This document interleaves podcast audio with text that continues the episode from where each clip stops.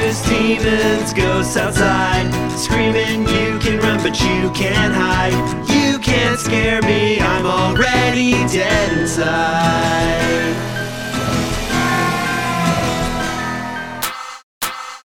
Slasher September. Watching Slashers in September. Hello, everyone, and welcome back to another episode of the Tex Chris Dave Saw Massacre. We're here talking about horror movies, um, and the one specifically that we're going to be covering today is The Burning from 1981. You baby. Having a lot of fun with this uh, new soundboard situation, aren't you, Chris? Absolutely. And for most of these slashers that we've chosen, it's very easy and obvious to come up with a song, Mm-hmm. Yeah. but have to get creative for Yeah. a future one.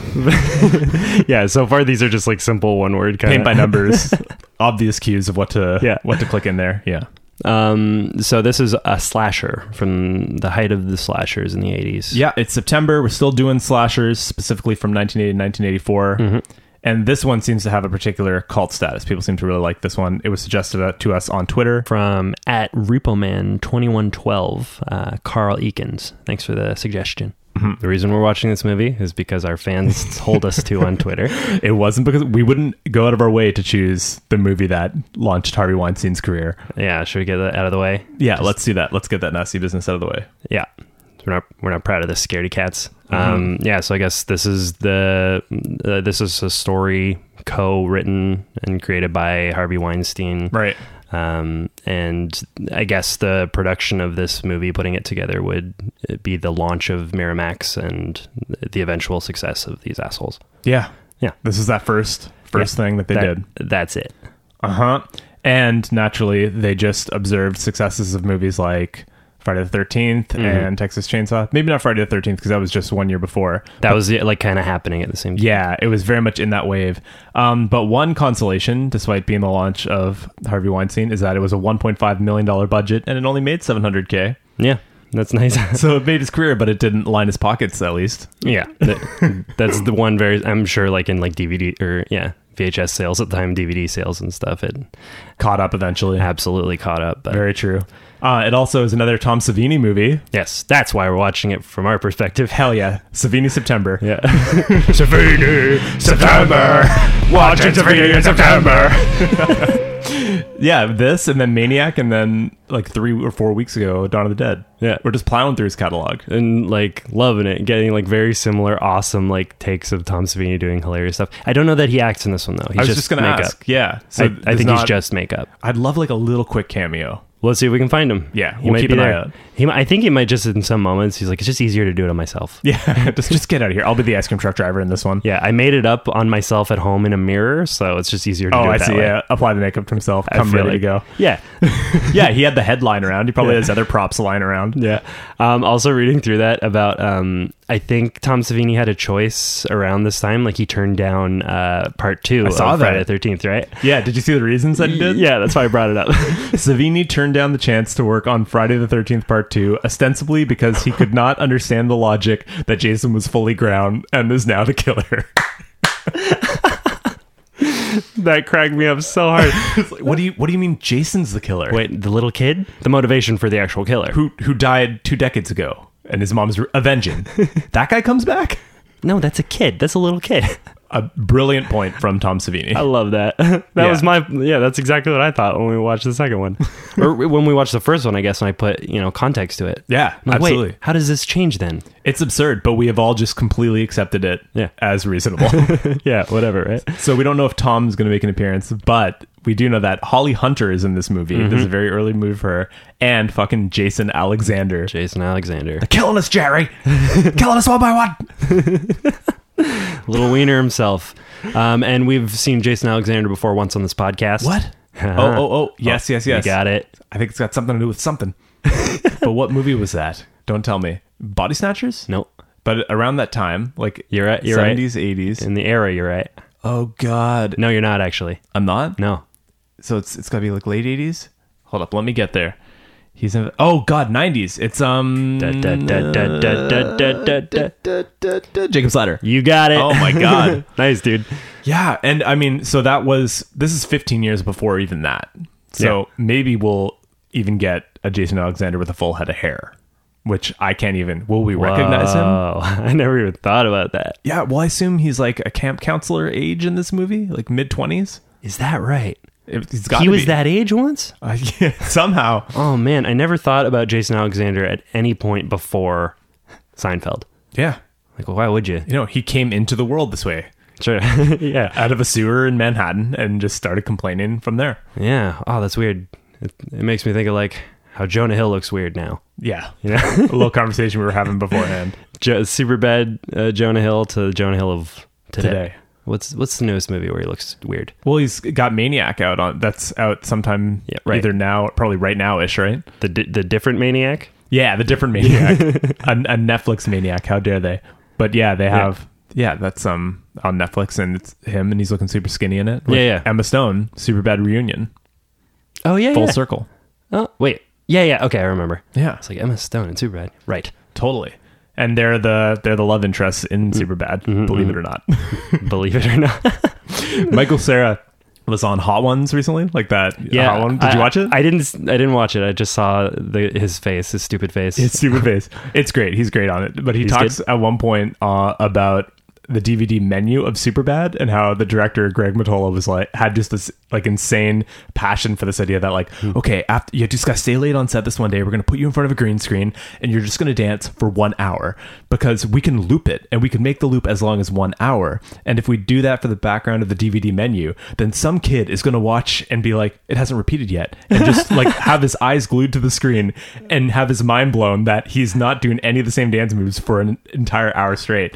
And Michael Cera's like, yeah, I did that. I danced just for one hour straight in front of a green screen, like after a 12 hour day shooting one day. oh my god. Do you happen to have Superbad on DVD in this house anywhere? I don't have any DVDs in this house anymore. Ah, we can. There's always a Superbad DVD if you look hard enough. I'm sure there's a YouTube clip of that. Oh, it's- sorry. I don't want to go past that hilarious joke. Um, yeah, I'm sure it's all on YouTube as well, that menu. I feel like We'd it's a have to watch an silhouette. hour long video. Yeah, we, we sure would. But you know, some kid did. Some kid, many kids eyes have. glued. And it would be perfect to I think have- many people have since that Hot Ones episode They've got came to out. be. They've got to have. Yeah, absolutely. DVD sales and super bad just Just spiked skyrocketed. out of nowhere again. I mean, the ideal would to be to make it a perfect loop, right? Is to have them at the end of the dance just kind of end up in the same spot, and that way you could just have that seamless Yeah. loop. Because after an hour, you've forgotten the original dance moves, Yeah. like at the start. have have that chair swirl back into the middle of the screen, and he sits back down on it backwards, like Yeah. how he started his dance. I assume. Totally. That's that's so funny, man. I, Yeah. that- I think I have that on DVD. I want to watch it. Go for it. Report back. All right. Uh, I guess we should move on to a little segment we like to call Scary Tale. Scare and tell. Dare and Tell. So two weeks ago, I watched Four Flies on Grey Velvet, and then last week I did Black Belly of the Tarantula because tarantulas eat or spiders eat flies. Yeah. So what kills tarantulas, Chris? What kills? Let's just let's just say spiders in general. So this rule will apply a little more vaguely. Okay. Lizards, lizards eat spiders. Ah. Of course they do. Yeah, unquestionable. Uh huh. That's what they Uh, say. I watched A Lizard in Woman's Skin for Scare and Tell, which is a 1971 Italian giallo That sounds fucking awesome. from Fulci. Awesome. Yes, and this one was a winner. It was great. Yeah. yeah, I really liked it. Whoa, dude! From title alone, I was in. and I mean that title is great. Mm-hmm. It it just has to do with the fact that there are there is acid in this movie. Like there are characters that take acid, and one of the witnesses of the murder, all they remember seeing is a lizard in woman's skin because that's part of their trip. Yeah. that they had seen Oh, to the wow. land. So there's a lot of crazy dream moments that happen. Mm-hmm. The whole the whole thing is centered around this woman in an apartment who has these rowdy neighbors who always have these crazy giant orgy parties next door and she's just kind of like Ah, the seventies.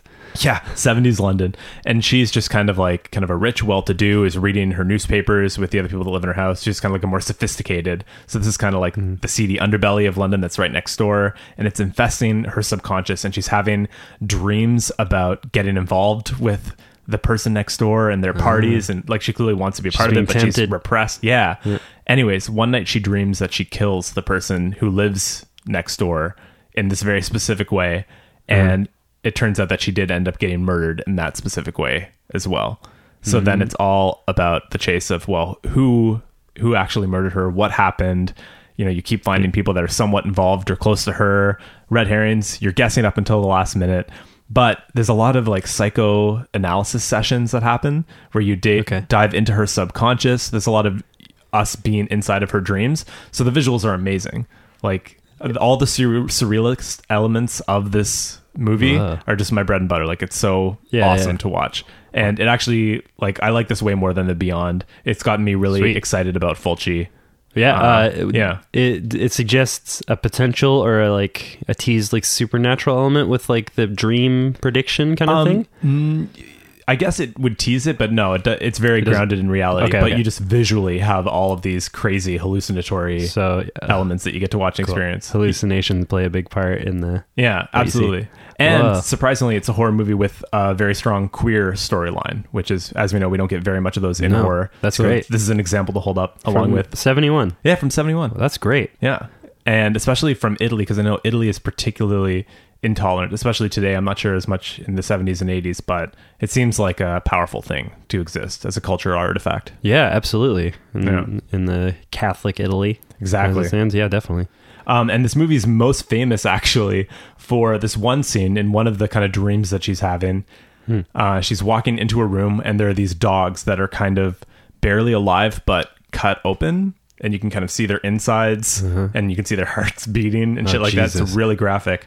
But they took the filmmaker to court, and like he was prosecuted for you tortured these animals. There's no way that that's makeup, and they had to get a jury, and the makeup artist had to come in and show how he did the effects in front of a jury in Italy Oh my god! to get Fulci off the hook because he was going to get arrested for animal torture. for cutting open dogs. Yeah. Holy shit! That's so cool. I want to see that so bad. absolutely, but what great PR for you as a filmmaker. And so like, uh, so you saw that right? Oh, absolutely, yeah. And was it like that convincing? Um, the insides of the dog, yeah. When you go to the face of the dog, it's clearly like an animatronic or a puppet. But if you were if you weren't seeing that in restored 1080, Right. and you're seeing it just on film, Sure, sure. you know, in like a darker theater, then yeah, I think it would be totally convincing. It's very, Oh my God. the gore is really great in this movie, yeah.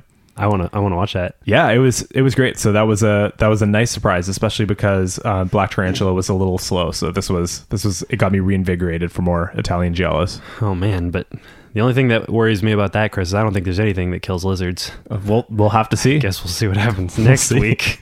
how about you dave what did you watch for scare and tell This week for Scare and Tell, I watched a movie called Hatchet. oh yeah Mm-hmm. oh my god Have you seen Hatchet? i saw the first one Uh-huh. um when it came out this is adam green's movie Yeah, you got it. Yeah.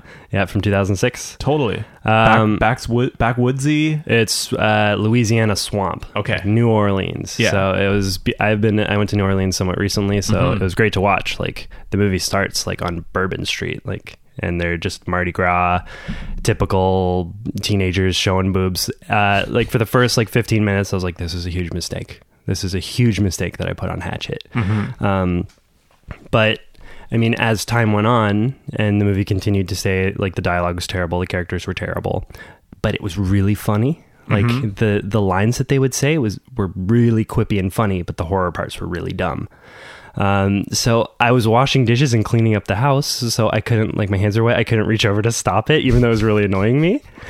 And it started to win me over. I started to like find myself like laughing really hard, and then like as like the the horror music kicked in, like it has that typical sort of '80s score. Like it, it feels very much like an '80s slasher, like super um, made very very silly and hyper foolish Right. um, whenever that 80s slasher synthy music came in, I would kind of like turn down the water and like watch the screen and I started getting really into it. And the killings in these in this movie um, and I imagine the series, there's four of them now. Yeah. Uh, one as recently as 2017. yeah victor crowley Victor Crowley. And that was a big surprise because people did not think like there was no announcement of it. It was all kept Mm-hmm. Yeah. under wraps, and he just sprung it out out of nowhere. And he uh, he wasn't on the original writer director wasn't on the third movie. So Ah, Oh, it, it, seemed, was a comeback. Exactly. So it was this surprise comeback. So one day I think I, I would like to see it. Um, Totally. And Jonah Ray's in that one actually. Yeah, that's so cool. Yeah. Um, so I'm like the the series, kind of reading about it, watching this movie, kind of winning me over.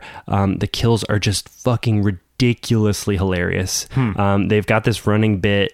where um, when he does a kill, you'll see him like do the tear or the hack or the slash or whatever it is, and then it'll cut to a wall or a tree, and they just either throw a bucket of gore on the tree or whatever, or just like throw a handful of fake intestines and they splat against it. It's ridiculously funny. Maybe so. This came out right around the same time as this other movie, Shrooms, and also Wrong Turn. Uh-huh. Yep. So they all kind of blend together in my mind. And I wonder if maybe I haven't even seen this one specifically. But it, again, this is like 11, 12 years ago now. Uh, it's possible. The uh, here's the the story. So they're in the swamp. Basically, um, a bunch of there's a deformed killer in the swamp, and for the reason that people just keep going missing in the swamp, just keep getting killed. They they make it illegal to go there. But this kid who's like from New York, who's trying to make a quick buck, offers a an illegal swamp tour because you can see ghosts. So theoretically, what happened to this deformed mutant man in the swamp is he was born gross, and then kids t- found his house and threw fireworks at it on Halloween night, and it started burning. And his father, who um, let me tell you who his his father's played by. It's the guy who is in um, uh, Leslie Vernon, Mm-hmm. um, who played Jason.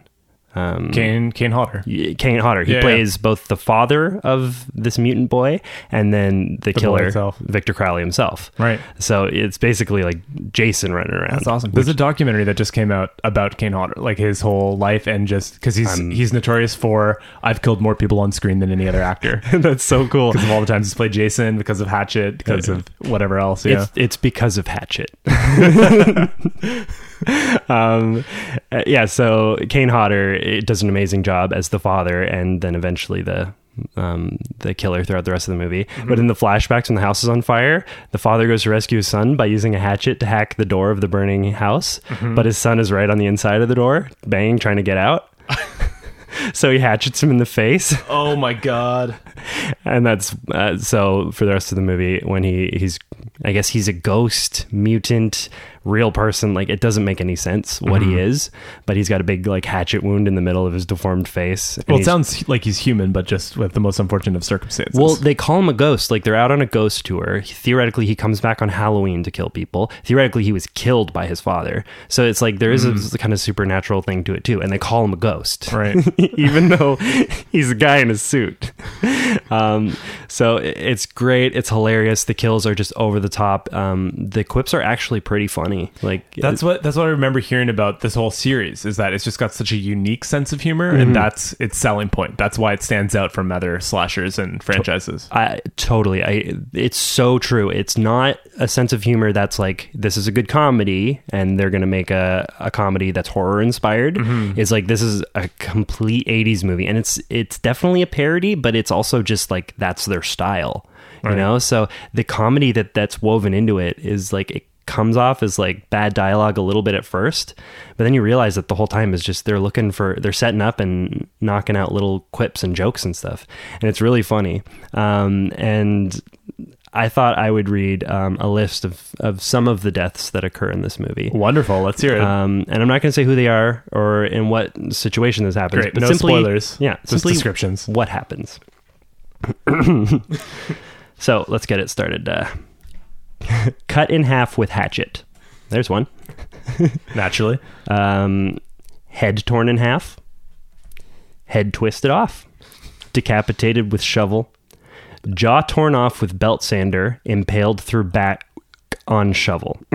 Oh, that sounds like a good one. Yeah. Um, so y- you heard before that there was decapitated with shovel. Right. So imagine shovel on the neck on the ground, and then the foot stomp on the shovel. and now there's a shovel sticking up. and then Oh the next my person, God. jaw torn off with belt sander, impaled through back on shovel. Next, head torn off, dismembered, head smashed into tombstone. Um, so those are some of the fun deaths that happened in Just a Hatchet. sample of six or seven of the deaths. Yeah, and there's more. Right. like right before that, there was Broken Heart. There's why can't uh, I can't I remember his name? Uh, Freddy Krueger actor. Yeah, Robert England. Yeah, he gets, he's the first person killed. Awesome, man. Yeah, wow. isn't that cool, Yeah, you have Freddy and Jason in the same movie. dude? I didn't even think of that. So Jason kills because Hatchet Kane Hodder kills Freddy England. Jason kills Jason Freddy. kills Freddy in that movie. There it is. That's Wow, man. that's who wins. Freddy versus Jason. Freddy versus- Jason won. It was settled. Yeah, the original one happened in Hatchet 2006. Ooh. No, because Freddy versus Jason is 2003. So this Oh is man, like this a- is their second battle. But is it Kane Hodder in Freddy versus Jason? Oh, dude. We are like just excited kids about this shit, like figuring this shit out. Uh, Finding out a new connection exists has been the best part of Slasher Se- oh my September. god! I mean, this whole podcast is just us slowly putting all the pieces together. Freddy versus Jason is no, it's a different Jason. It's not Kane Hodder. Okay. okay. But So this is the real Freddy versus who- Jason. Who wins in Freddy versus Jason? Is it Freddy? Because that's I've always thought it was Jason. if it was Freddy, then that would be such a nice fuck you for Adam Green to be like, I made the real Jason kill Freddy Yeah. in my movie. That's that is pretty great. That's like it's one to one now. yeah, exactly. Who wins in Freddy versus Jason? The overwhelming evidence is that Jason did, as Freddy's been reduced to a severed head, which can only wink suggestively at the camera. With Jason X, we now know that there's another Friday the 13th film, but no more Nightmare on Elm Street sequels, the 2010 being a remake of the original. Okay, well, Does seem like Jason takes it. I guess so, but Jason can't that's be not defeated. even that's not even Kane Hodder. So is that the? I mean, it's, there's some controversy over that. They had some at some festival It's like recently. a character scoreboard, sure. yeah, yeah, yeah. At some festival recently, they had like all the Jasons on so like cool. a panel. That's so cool. doing talks, and apparently there's there was some tension, like even in answering questions between some of them. Oh. So I think some are a little possessive over like, well, I'm the real Jason. Kane Hodder's the real Jason. that little boy from the first movie is the real yeah, Jason. hell yeah. he was Y'all sitting don't there have too. shit. Just a skinny little wiener. Oh god, I love that idea so much. Everyone is just jacked, and then like the the genuine Jason. what do you think is the best way to kill someone? They're all like going like, oh, you know, I'd you know cut their head off with a machete, and then the little I wiener tip goes their like, canoe. jump out of the water and grab them. what do you think the biggest mistake that you made as Jason was? Jumped out of the water and grabbed. The more you've described it, the less I'm convinced that I've actually seen this one. Which Uh, I thought I had seen Hatchet. if if you saw it in 2006, the first day it came out, I can see you forgetting it. If you saw it any time after that, I don't know how you Mm-hmm. Stick could. with you. Yeah, I feel like it would really stick with you. Nice. So, So you- you- are you going to check out the rest of the franchise? You think? I I really think I might. It's it was so enjoyable from really really hating it at the beginning. Like I don't feel like I've been won over as much as like as Hatchet. The first Hatchet won me over Right. this week. That's great. I loved it. Yeah, I Awesome. really did love it. But it admittedly, it is stupid. Mm. It is, um, it, in mo- it's like kind of gross and sexist in moments, like your typical like scary movie style American Pie, like those movies Mm-hmm. that you're just kind of like ugh, and yeah, yeah, and that's actually something I was thinking about this week. So I mean, first of all, that's great that we had awesome finds in Slasher September because it was a little discouraging just some of the things that we've had to sit through this month. yeah. Um, I also think at the same, like I have a lot of thoughts about Slasher September. I think like a little bit listening back on last week's episode, we are a little too harsh and like we really are ripping it apart when you're supposed to just enjoy these dumb movies for being fun and dumb, you know? At the same time, I was also thinking about how it's strange that the slashers we grew up with in the late 90s, they retain kind of the inner logic of these 80s slashers, but they don't have the nudity. Like that huge element of Yeah. this golden age of like just boobs everywhere, as many boobs as possible. That doesn't happen in the late 90s survival. Like I know what you did last summer, Scream, Urban Legends, they don't have nudity in them as far as I can remember. yeah. I don't think there's any of that, which is that's an interesting thing that they revived the genre minus one of the most exploitive elements, which And- is a good thing, but and who is the target audience as the genre w- was revived in the '90s? Like, was that teenagers? it must be teenagers. I think they were all like PG-13 movies, right? Well, uh, okay. And was that the case in the 80s? I don't know, maybe- Or it was it was a surprise to to filmmakers in the 80s that this was such a such an in demand thing. Yeah, I don't know. I don't, I don't know if like in the 80s if all these movies originally were rated R, like could people under 18 go and see Sleepover Party or Slumber Party Massacre? Right. Like were those available? But then uh, all the characters are they try to make them teenagers and stuff. Absolutely. And they're just as dumb. I mean, like, I remember watching s- movies like I Know What You Did Last Summer and thinking that these were, you know, people with brains and these characters and that had personalities. And now rewatching them, like I watched I Know What You Did Last Summer and I Still Know the show Chrissy for the first time last month, one time. And they're just idiot. Like, it's just Mm-hmm. Yeah. terrible characters, terrible actors. It's just, it's just awful. yeah. But yeah, I was just thinking That- about those that's- interesting differences between these waves of slasher. That is very interesting. And I mean, you'd hope it's for like something like respect, but you know, Is that the case now? Because then we get to something like Hatchet, which reverts back to Yeah. that formula in the mid 2000s Yeah. and it's it's there's tons of nudity and it's obnoxious. But then the like it's two main girls who are like there's this smutty director guy who's getting this who's get making this video of them, Mm-hmm. um, like this Mardi Gras video. So he keeps getting them to like flash the camera and dance together, Right. In all the different like scenes and places throughout the movie. It's the golden age of Girls Gone Wild, right? Right. 2005, 2006. Yeah. Um, but what was kind of uh, by the end of it, like what I was more thinking is that those two characters, um, they had a real rapport between each other. They hated each other, and they like one was the smart one, one was kind of dumber, but they didn't like each other and didn't want to work together. So it wasn't just these two girls who were there for no reason. They were bro- They- more broad than that. Yeah, they were basically going to be hatchet victims, but they it was like an ensemble cast in that everybody had everyone was speaking. There was no one who was just there and got killed. Everyone was making jokes or had some sort of personality or was contrary to the tour guide or something like that. Yeah. Um, yeah, it was That's great. That's like how hard is that? You know, if you're if you're Yeah. going to make the movie, you may as well add a little density to the plot and narrative and the characters. yes, and and it shows like it Hatchet is a bad movie. it is a bad movie, but there are things about it that are uh, more fun, more respectful. They tried harder, have more density and more thought put into than Right. some of these slashers that we're watching this month. Yeah. Well, what I'm getting from what, how you're describing it is that the badness is kind of intentional. That it's trying. Yeah. It's like So bad it's it's good. trying to make camp. Yeah, Or yeah, it- totally. And it's it's great, man. I just can't describe it as anything other than great. awesome. Well, hopefully. Oh, actually, we can't get to the movie yet. Uh, No, uh, this Dave and Christery. This Dave and Christery. We kind of talked about it a lot last week, but Scream two. you know it. You talked about your favorite scene in that. Yeah, this is- singing on the table. kind of done already. Just Jerry like when we O'Connell. watched the Scream movies, we just kind of blasted it all out in one go. Yeah, we'll watch the because- sequel next week. It's nearly impossible to watch the first Scream without just watching the rest of that series. Yeah. At least Scream two. Scream one and two are so connected. 'cause Absolutely. they weren't huge movies for me when I was young. Like I said, like a million times, but like getting back into them, they're such great slashers and horror movies, and so self-referential, and it's great. It's just a great genre movie to watch. Absolutely. Um, but they're so together, you know. Like there's the pacing is so similar. It, It's just such a great part one and part two. Exactly, dude. I Yeah. Mm-hmm. love them together, and I always think of them together. Like it's, I guess, because we watch them back to back. But No, to- I do a- absolutely the same thing. Um, for me, the scene that always comes to Mm-hmm. mind is again probably the opening, like that amazing in the theater shot, which Oh, yeah. now reminds me of Demons. Now reminds me of Messiah of Evil, that amazing theater scene where she's kind of alone and the ghouls just Yeah, kind of keep yep, yep. trickling in. So I see that now more as something meta that it's like he's Yeah. probably com- like um, drawing from these other you know classic genre films because that's what the Scream series does. yeah, dry. That's so good. It's Mm-hmm. now that we've seen them, it's it's even it feels even denser. Mm-hmm. Just love that. Yeah, demons for me, just purely demons that kill right Absolutely. on the stage. By the way, we didn't make it to that triple feature of Scaredy Cats, but it's happening again this Friday. We've got another shot. They're doing it again. They're doing it again, and this time in reverse, which actually makes me want to go out more because I haven't, Yeah, 'cause I've never then seen Autopsy. we could that just see first one. Autopsy Ah. and- then Demons afterwards. So sit through one movie and then get pumped to watch Demons right after. Is Planet of the Vampires long?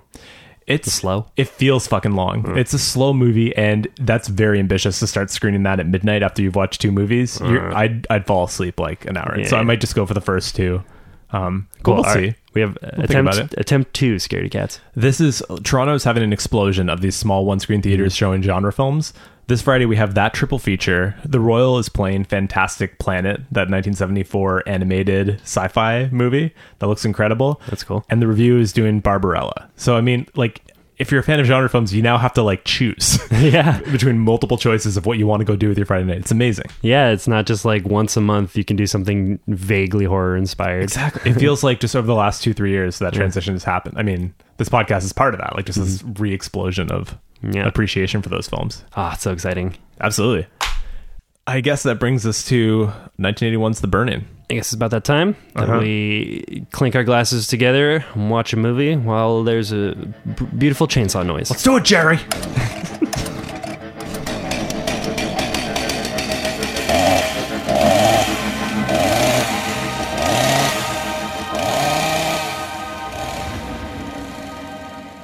Well, I feel I feel burned. Yeah. Yeah, how about you? it brought to mind one of the earliest nightmares I ever had as a kid. That is the best you can hope for from a horror movie. Absolutely. By the way, go on. It was, and this nightmare was of the Tales from the Crypt dude. Mm-hmm. You know the Crypt Keeper, Yeah, yeah. and he was coming closer to me with uh with those garden shears. shears? Yeah, yeah. He was coming up and he was like, he I forget the he said some line or whatever, but he was just like snipping closer and closer to me, and then I woke up just terrified. I don't even know where I saw an image of him. I guess on like a preview on TV or something like that. But that's my earliest memory of a nightmare from like Well- five, six, seven. So the Tales of the Crypt guy though was just a zombie, right? in a that- suit, in a tuxedo, Yeah, he's just like a classy looking dead dude. and like come out of a coffin and stuff. I think worms in the eye, or so- like Yeah, I think he would was open- really gross. I mean, this is kind of before our time. In fact, I think that Tales- animated series Yeah. was more something we had access to when we were kids. that's kind of what I thought you meant. no, no, the I mean, cartoon. I mean, like the actual '90s miniseries. Oh, like I God. mean, that's a whole world to explore. And I know we probably have some listeners who are well versed in that original Tales of the Crypt series. But you'd have all the big horror directors come on and just do an episode. Yeah, And it'd you're just right. be small little horror. You know, like a kind of like a Black Mirror. yeah, exactly, like Almost. mini movies. Yeah, yeah, Hmm. yeah. Masters of Horror did it in like 2005. Yeah. So that was the burning, That was the burn-in. and it gave Chris nightmares. And honestly, it might be the best camp slasher I've seen. not saying that it's an amazing movie, but Yeah. I think it was more exciting than Yeah, I think any it- of the Friday the 13th that we've seen. yeah i i said as we were in that final sequence uh, just looking at the shots the him walking by like slats with light coming through and this dusty underground setting they were in i was like the shots just most of the shots in this movie are eons better than friday the 13th Absolutely. it was gorgeous compared to that And even narratively, I mean, Mm-hmm. it was such an exciting prologue buildup, like this pre-story to have, like that was such a rich narrative to kind of kick off the whole thing. yeah the campers itself, the characters, the fact that we just you said at one point too, like, oh, good, we're actually at camp. Like, there's kids Yeah. and we're canoeing. Like, it they're really, camping they're having fun Yeah, it wasn't just kind of these empty characters with cliche dialogue. Like, it felt, and I mean, maybe up to another movie or like a standard good movie, it still has a long way to go. Sure. but it felt like these were more fleshed out characters that they were is a real situation that they're in. Yeah, I they're- was invested in this story much more than the usual slasher. Yeah, and the the prologue, the beginning like sequence that we got wasn't just like the origin story of the killer. It was also going to become a reveal that the main counselor, who I fell in love with, He's um, amazing. Yeah. I, I'm smitten. You did. Your eyes were sparkling. I- you are in love with this dude. I said I don't want him to die more than I have said that about any character in any movie that we've watched on this podcast. It seems a little sloppy on Burning Man's part, which is what we're calling the killer. Yeah. Burning Man. Burning Man. that is what we called him the whole time. Because I mean, he's he's a very much a precision killer.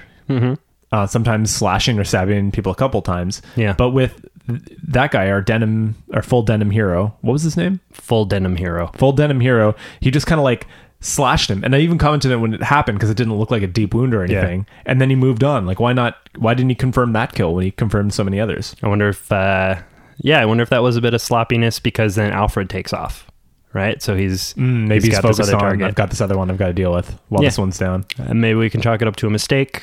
But yeah, that was Mm-hmm. just that little sort of nick on the which I compared to like bumping your head on the an open cupboard door. Absolutely, and it goes out immediately. yeah out like a light for Yeah. a few minutes at least. Yeah, and then he just wakes up. I was like, what? And yeah, it was underwhelming, but obviously for a purpose because he has to come back and beat coming the back. bad guy. Yeah. But it was underwhelming at that point because the kills and gore we saw before were just fantastic. Oh yeah, they make you wait, They do. admittedly, but it in that time because like wh- where do we get our first kill? Like an hour, Um, right? Around an hour. There's one earlier one right after they go skinny dipping. And, Okay, so that was like forty-five to fifty minutes. Though, yes, right? yeah, yeah. But then and then another like 15 minutes, and then it starts kicking into Right. overdrive. But it's I think it's a payoff. Like it totally, And hundred percent. We spend that time getting invested in the characters and their situations. and and the camp itself like eh, they do a pretty good job at ex- like i said it's good to see them camping but it's good to see a camp that isn't like here are nine counselors who are here and that's what this place is there's a harpoon gun there's this and that no this showed tons of different aged kids Yeah. uh, doing different We activities got a with mess different hall counselors full of kids. yeah full full full Yeah. like you rarely see rooms Never that full. have that. Never have that in any Friday the Thirteenth. No, I really enjoyed when uh, actually like the boys hadn't showed up to dinner yet, Yeah. Um, and when they all walk in, and Jason Alexander is just leading the group, and they're going, "Hey!" and everyone's just like screaming and being kids in the mess hall. Yeah, yeah. He's like grabbing food from the younger Yeah. campers, and they're like laughing at the older He ones. sticks his finger in somebody's face. He's like, "What is this?" And then he goes to the next kid and wipes it on his shirt. Yeah.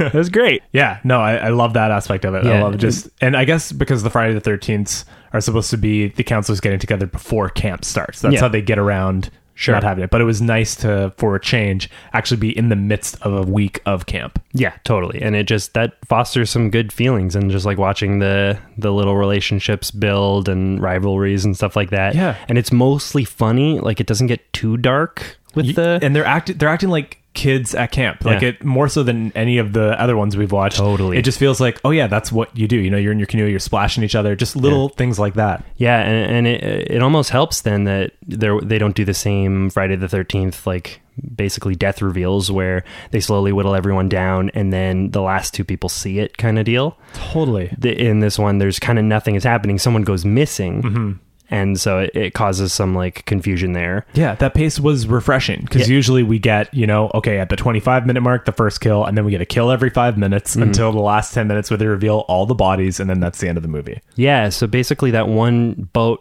load of kids, a literal boatload of kids. The um we we both kind of thought as they approached that like drifting canoe that it was going to be it was going to be the corpse of the first killed person and that's going to start he's going to jump at them or whatever he's This is going to do. My favorite scene of the movie, Yeah. and it'll probably be the one that remains with me. Uh-huh. This is going to be your this Dave and Crispy Crispy uh, a year from now. yeah, check back in. we'll do a little. Uh, yeah, yeah, flashback sound and Yeah. cut it back Uh, out of here.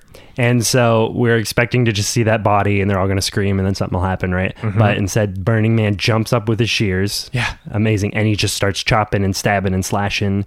And like we get the, the fingers get chopped off. You know, what's his One dude? one dude just gets stabbed right directly in through the throat. Yeah, that was Skinny Dipper pressure guy. Uh-huh. One girl gets slashed across the forehead. yeah, she gets a deep slash in the forehead, like through the skull. Uh-huh. Yeah. That was good. and like it's just it was such a good sequence because your brain is telling you the whole time well they wouldn't this is a slasher movie the killer isn't going to kill five at once like how would Yeah. you be able to take them on so even though you're like oh it would be cool if the killer was in there Yeah. you're like no there's no way so then when they reveal him and he stands up in that glorious shot before the sun it's just like so satisfying he comes Yeah. down and just kills all of them And he- in a wonderful Th- yeah, you- fast dude, you're totally right. There's so it's so rare that you're like, this probably won't happen because it's a little too it ridiculous. would be cool. and it would be cool. And then it happens, and Yeah. it's very cool. that was, yeah that was so so satisfying we, We clapped a little. we really did it was very satisfying. Chop slash chop. It was edited really well in that sequence. Mm-hmm. Like there wasn't a ridiculous amount of just like screams and nothing happening. it was perfect man It was so It was good. like a Tons of perfect blood. scene. And it ends with like the dead arm of I think the person who got her forehead slashed slumping over the boat and then Mm-hmm. that one like bead of blood draws a line down her arm all the way to like the thumb and then drops into the Drips water. into the water. It was ama- that was really amazing that it's shot. it's great that because yeah, this is also Savini September. Yeah. And it's great that we've been watching Savini's movies inadvertently in chronological order. so like we've watched his you know Blue Skin Dawn of the Dead to his awesome more articulate gore and a little less Blue Skin in Maniac, Mm-hmm. which was. 81 and or no sorry 1980 Yeah. and now we got this a year later and this is his best makeup that we've seen so far i believe oh, totally. it looked incredible and not not one shade of blue totally. I mean M- Maniac did have some good scalpings to be fair. yeah uh, that was great and some good head explosions. But yeah, this one was just when the gore started happening, it was just gorgeous. And and you think of a horror movie and you think of garden shears, and Mm-hmm. without any prompting at all, your brain just sees the chick where they clip together on someone's neck and the head flips off. Right? Yeah. That's that didn't happen. No. They didn't do that stupid thing in the movie. A cool thing they did with the shears though is um, he trapped um, what's the- Alfred. Alfred's arm after he caught him Yeah. by using them like scissors in like the wall, snip and stab. Yeah. So he was just totally pinched in there. pinched in the wall. Yeah, like that was really cool. Really cool way to use it. It's great. Even like man, right at the beginning in that op- that insane opening hospital scene where the guy, Oh, yeah. Wheeling the, him the down the one, hall. ho- yeah, the one hospital employee is just baiting the other one. If you gotta see this body, you gotta come look at. It's crazy, and that goes on for like two minutes of him Yeah. just saying that over and over again. If you're going to be a doctor, you got to see these kinds of things. Come with me, man, if you want to see it, because you got to see this. and the other doctor is just really freaked out, like, but still going along with it. It's like, I don't really. I don't. But the shot of his his burnt arm looked incredible as well. Yeah, we're like, ah. Yeah. And I mean, yeah, I also made a joke. I'm like, if you're a doctor and a patient grabs your arm, you probably don't scream hysterically like it's a horror movie. No, you're but I probably- mean, if you see that arm, reach out and grab you a mic. 'cause It was super gross and looked like burnt up cardboard it for looked skin. Great. It, it looked really great. And then when um, the killer gets released, we have this long shot, like from low down at the bottom corner of like up at a wheelchair and a nurse rolling the killer towards the door of Mm-hmm. Yeah. the hospital, um, which is just another good shot to deliver for some exposition in. He's like, the skin grafts wouldn't take. We're sorry. He's like, it's going to be hard to fit into the world. People may look at you. Diff- Mm-hmm. Try not to get revenge. Like, Hilarious, but in like not too much of a Yeah. hokey way. Like it was just a nice dash of humor in the context of a slasher. Yeah. It was great. I And he- love that. He stands up and he walks out the door. Like, Yeah.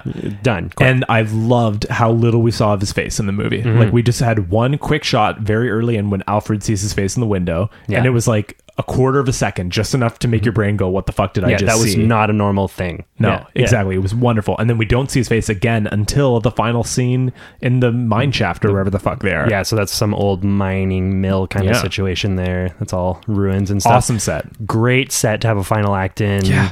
And they really used the shit out of that camping set that th- that they had. They used the lake. They were on canoes. They were in different Totally. lake. I have no parts of the doubt that it woods. was just like the same little bay. Yeah. But the way that they shot it created like a vast Yeah. rural area of like you had to canoe way over to get to wherever Yeah. Mm-hmm. you know the spot was where the Burning Man was.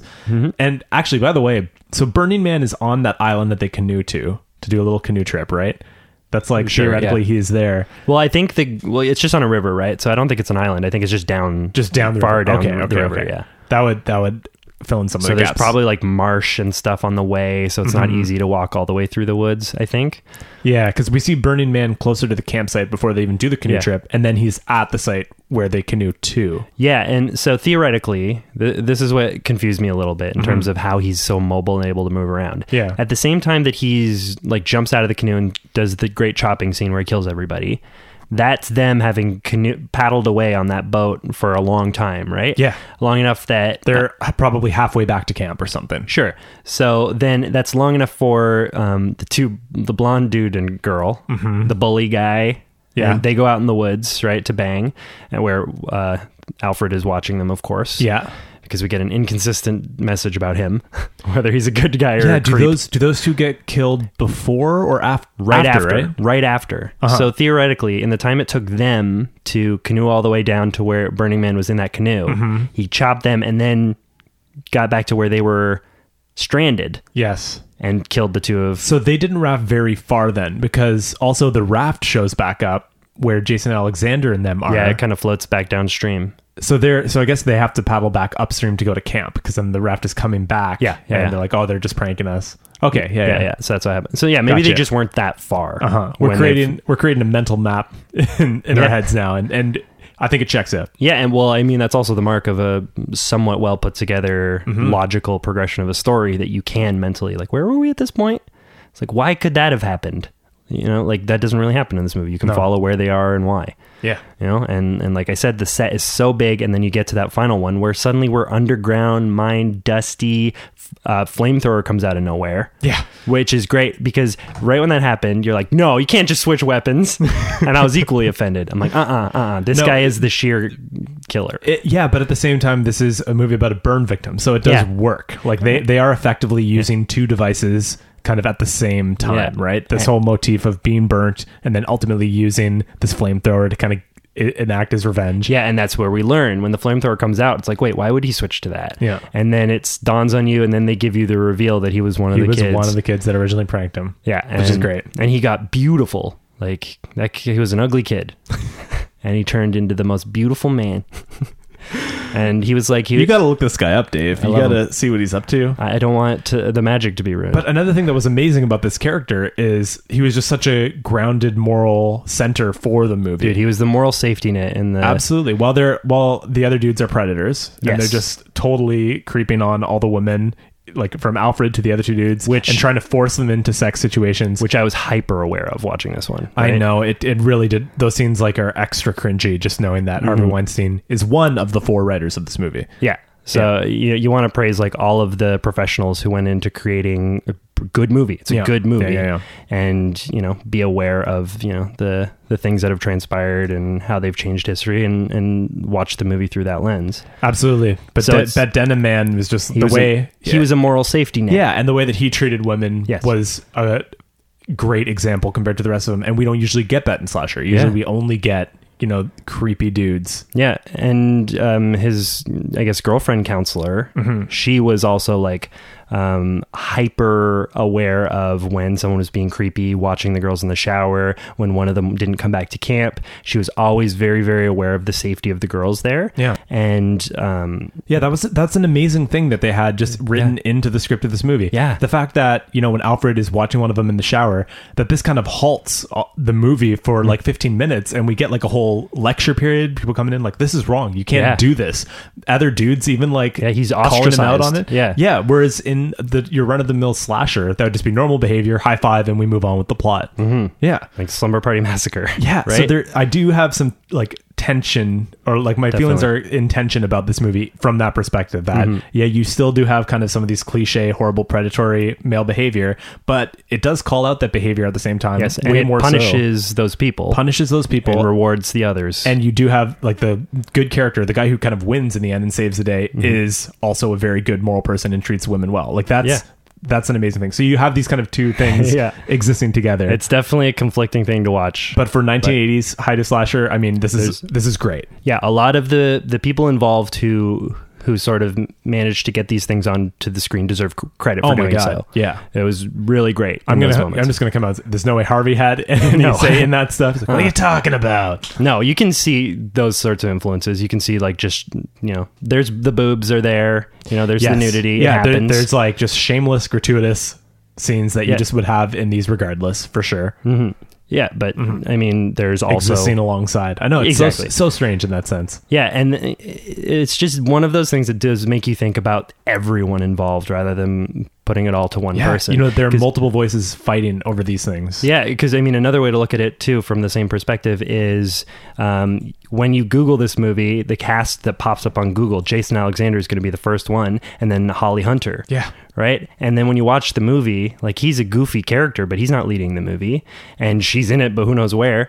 Like the real movie doesn't come down to those big one name people that jump out at you just like what i have to imagine the production of the movie shakes Yeah. out to be as it's not just this one name it's a whole bunch of people and some of them who seem to have good ideas and good intentions Yeah.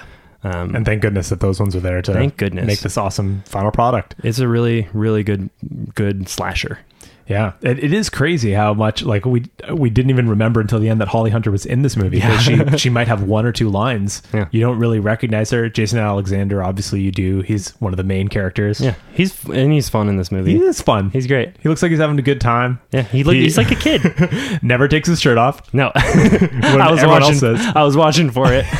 He's always wearing that same kind of like you know long, slightly long sleeve tee I with the know. numbers on it. And the, jersey more you tees. called out, the more it just really se- seemed like the actor intentionally was like, "I'm not taking off my shirt." Because you know, at one point he half takes it he off. takes it off, and in that moment, he's covered by another person, another character's in front of his belly. So he lifts his shirt a little bit, and like, no, I'll do it. yeah, that could be totally incidental, but it's hilarious to Yeah. throw that onto it. that's my theory. yeah yeah it is funny that you know when you google this the first names are jason alexander holly hunter i imagine it's the same thing with uh, nightmare on elm street probably johnny depp is Yeah, one of the top exactly. names Yeah, even yeah, though- yeah but i mean th- three years i'm jumping around a lot but three years for savini to go from like that kevin bacon throat through Yeah. the neck and just Right. kind of the chief Friday. to this like that's awesome Yeah, uh, he's he This- is his craft is improving very quickly in these years totally. And this this September will go down as the September of Savini. we'll remember it more to. for that yeah It was a complete accident. But that's what we loved most about slash september yeah, we're just like all these movies. It's all Tom Savini. Yeah, because as you made me aware when we were watching this, the one we're doing next week also, here's a little teaser, Scaredy Cats, also had the makeup done by Tom Savini. Yeah, and we did not know We did this not know that. until 30 minutes ago. I guess it's kind of inevitable if you're going back to this time in horror movies that he's going to be doing Yeah. the makeup It- of a lot of the big ones. We're like hopping, like okay, so we the first Tom Savini movie we saw was Friday the 13th, right? Yes. Yeah. Yeah, Which so- would have uh-huh. been like about a year ago or so. So that was like you know maybe the worst of his effects, and I- you were talking about how we watched sort of his progression. go. Totally. But that's like- 1980, I guess, right? So that's after Dawn of the Dead, technically, yeah, technically. Yeah. um, yeah, but I- that's like well after 68. Or no, Dawn of the, I'm thinking Yeah, yeah. He Night of the did- Living no, he Dead. didn't do was Night, no. 78. Yeah. Yeah, so it's just a couple years. So yeah, wouldn't be a tremendous change there. Um, but And- the gore and- would have been different though. In Dawn of the Dead, it's like guts and stuff being pulled Absolutely out. right? different. And everything we know about Friday the 13th is that it was just like a get this movie out as quickly as Yeah. possible. Let's make some cash. So less Mm-hmm. of a passion, passion project than Dawn of the Dead, I'd say. I imagine he spent infinitely more time working on those ideas, conceptualizing. Yeah. And Friday the 13th was probably more of a paycheck. Sure. Yeah. And, and we talked a little bit at the top about how um, he did um, this movie instead of Friday the Thirteenth Part Two, Yeah. right? Because, because he didn't understand this the the plot Love that. basically. So, but it seems really cool that specifically Tom Savini at this point in time, in like the heyday of slashers Mm-hmm. in the eighties, Tom Savini could pick and choose what he wanted to do. You know, he's doing Maniac, he's Yeah. doing The Burning, he's doing The Prowl, he's doing all these different movies. Well, any any director of the genre would just be well aware that oh, this is the guy. Like Yes. Tom Savini is killing it. at- so he would have had offers like crazy and this guy Totally. doesn't just stick to friday the 13th the cash cow he Yeah. hops around because he likes scripts Yeah, it just makes you love him more right absolutely. that's the best It really is. Yeah, he wouldn't have been a household name then by any stretch of the imagination. But I imagine No. producers and directors are like, this is the guy to get. an And- industry name for Yeah. sure yeah. And it's not like he has an insane amount of movies that he's done the makeup for. It seemed like he Hmm. worked most in these days. Like he did Creep Show, you know, a year after that. And then he did an Argento movie five years after. Did a few more collaborations with Romero. But this was this seems to be his most prolific period is the early eighties. Yeah. just awesome i just loved all the effects of the kills in this one Yeah. and Yeah. in fact the um the kill of the one the the skinny dipper guy who gets it through the neck that's basically a reversed kevin bacon Mm-hmm. Absolutely. because it's like the exact same effect but instead of a bed he's in a canoe Yeah. You're totally right. Yeah. And the blood just looks so much better. Like the color Totally, of yeah. the blood, like they're Uh-huh. just the texture, it's just he nailed it in this one. Hundred percent. Yeah, this was the best Savini Yeah. I've seen so far. I've got to also compliment in this movie the score. I really loved it. Yeah, I it was thought great. Uh-huh. Great, like 80s synth, but really cool, creepy. It came in at the right moments. Yeah, it the was- Mm-hmm. sound design as a whole were wonderful. Like there's the one moment in the end when they're in that mine shaft entrance and he's got the flamethrower where he turns it off. And Yeah, the second yeah. he turns off the flamethrower, the score drops out and you have dead silence. And then Ah, you I have didn't notice that. Denim Man Hero just kind of it's like a 60 minute moment where he's kind of just tiptoeing around. Yeah. And then he hears Alfred screaming in the distance and he's like, "Al- Alfred, are you out? like it's that was a one that was I was actually on edge. Oh, for that scene. and and while we're talking about that, we got to talk about the standoff between the two of them. They- Yes, that was yes. basically a sword fight between a flamethrower and an ax Mm-hmm. He was just like they were swinging their heads out of the way of both fire and axe chops. Yeah. it was somewhat And we got to hilarious. see that beautiful makeup again of just his burnt face. Yeah. Just so wonderful. And why would you why would you even want to have fire in the same room as you after having that damage done? You know it's a liability. Revenge, man. This is there's wooden planks everywhere. Revenge is a dish best served burnt. And talk about great makeup and gore. That final blow to the face. When Oh, Denim Man dude. throws the axe just right smack in the middle. So good. And that's another thing I love about The Burning as a camp slasher movie is that we killed the guy. He's dead. He's Let's dead. wrap it up. We don't need to exhaust this with future sequels. Yeah, just a great contained Yes. It, it it almost seems like to take Savini's point of like, I don't see why you did that to Friday the 13th. Yeah. He's just like, if it's all wrapped up, I'm in. Yeah, yeah. I'll do another camp slasher, sure. But I want in my contract that there will never be a sequel and that we visibly kill the bad guy. We're going to chop him. We're going to burn him a second time. We're going to, we're going to stab him, all of it. Yeah. That was great. Um, although like, so yeah, they have that great, um, showdown with the fire and the ax and then Alfred hops out with Alfred. That's his name. Yeah, Alfred. Alfred hops out. He finally weasels the the shears off his arm. He's free. He stabs him in the back with the shears. Mm-hmm. So he's got shears in his back, and he doesn't like that, which gives their denim hero an opportunity to just juke him in the head with the axe, where Does his head he is ever? like collapsed. Right? Oh, it like caves in with Yeah. your incision. That is a sharp axe, and it, was well swung by your hero, Dunham Man. our denim hero. and so his, he's destroyed at that moment. And then they burn him up with the flamethrower. Mm-hmm. And then he comes off the wall and like shakes around. Although I think that was maybe like a vision thing. I think, he it was, having a thing. vision. I'm pretty sure of- he was well embedded in that thing. Yeah, Yeah, because then the final shot was him standing there with the axe burning. I think he, it was just him having a guilt reflective vision. vision, Yeah. of the Yeah, yeah. original Yep, incident. that's what it was. Yeah. 'Cause I was gonna say, why did he move around if his head was collapsed? Also, Alfred, man, what a creep! Like Yeah. this guy is just. He's not directly creeping on women. He doesn't have the confidence to do that. Yeah. He's just a voyeur. He's just watching everyone else hook up. Yeah. And so like right at the beginning, you're like we we see this the opening prologue scene where they're doing a big prank that goes too far. Mm-hmm. And then there's the shower scene and Alfred's like w- peeping. He's like I was just trying to scare her. So and then everyone comes down real hard on him. So you get the idea Yeah, that you're sympathetic to him in that Yeah. at that in that first act. Yeah, exactly. So you get the idea he's not that bad and he just oh, I screwed up and Yeah. I'm weird and people Until- yeah. And then he does it a fucking again. and you're like, oh, this motherfucker. So like, that's what he does. Yeah, you're totally right because you just you get that kind of bullied complex. Like you Yeah. feel like, oh, everyone's just giving him a hard time. He truly just meant to do a prank. Yeah. This is just Shelly all over again, but it is not Shelly. no. No, he Shelly's got a heart of gold. they were right right in the beginning. He's like, he's peeping. He's like, no, I'm not. He just yeah, was. he was. He just was. the whole time. Yeah, which narratively is like it makes for a shitty character, but it's effective. Mm-hmm. Like we were taking the side of this guy, and then we were deceived by the movie. yeah, and the, and it's not great, but it's kind of like uh, cool that the reason that he saw these things happen is because he's peeping, you know? And so he covers it by like trying to be a good enough guy or trying to be passable Mm-hmm. or, you know, whatever. But it is actually this negative part of his character that results in them eventually becoming victorious. Yeah. You know, it is his peeping that he's just trying to watch some people have sex and then they get murdered. Like that's a drag.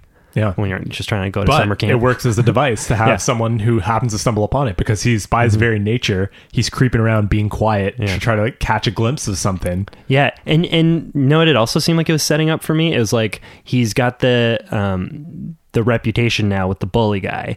And then it seemed like and then the girl gets killed, right? While the guy goes to get matches to build a fire, and then he comes back and then he gets killed too. yeah Right? So it seemed like because he was peeping while they were fucking, it seemed like a real opportunity for him to be framed as the one who was doing it. Mm. Because he was there, the guy who had the most suspicions about him would have been coming back to his dead girlfriend.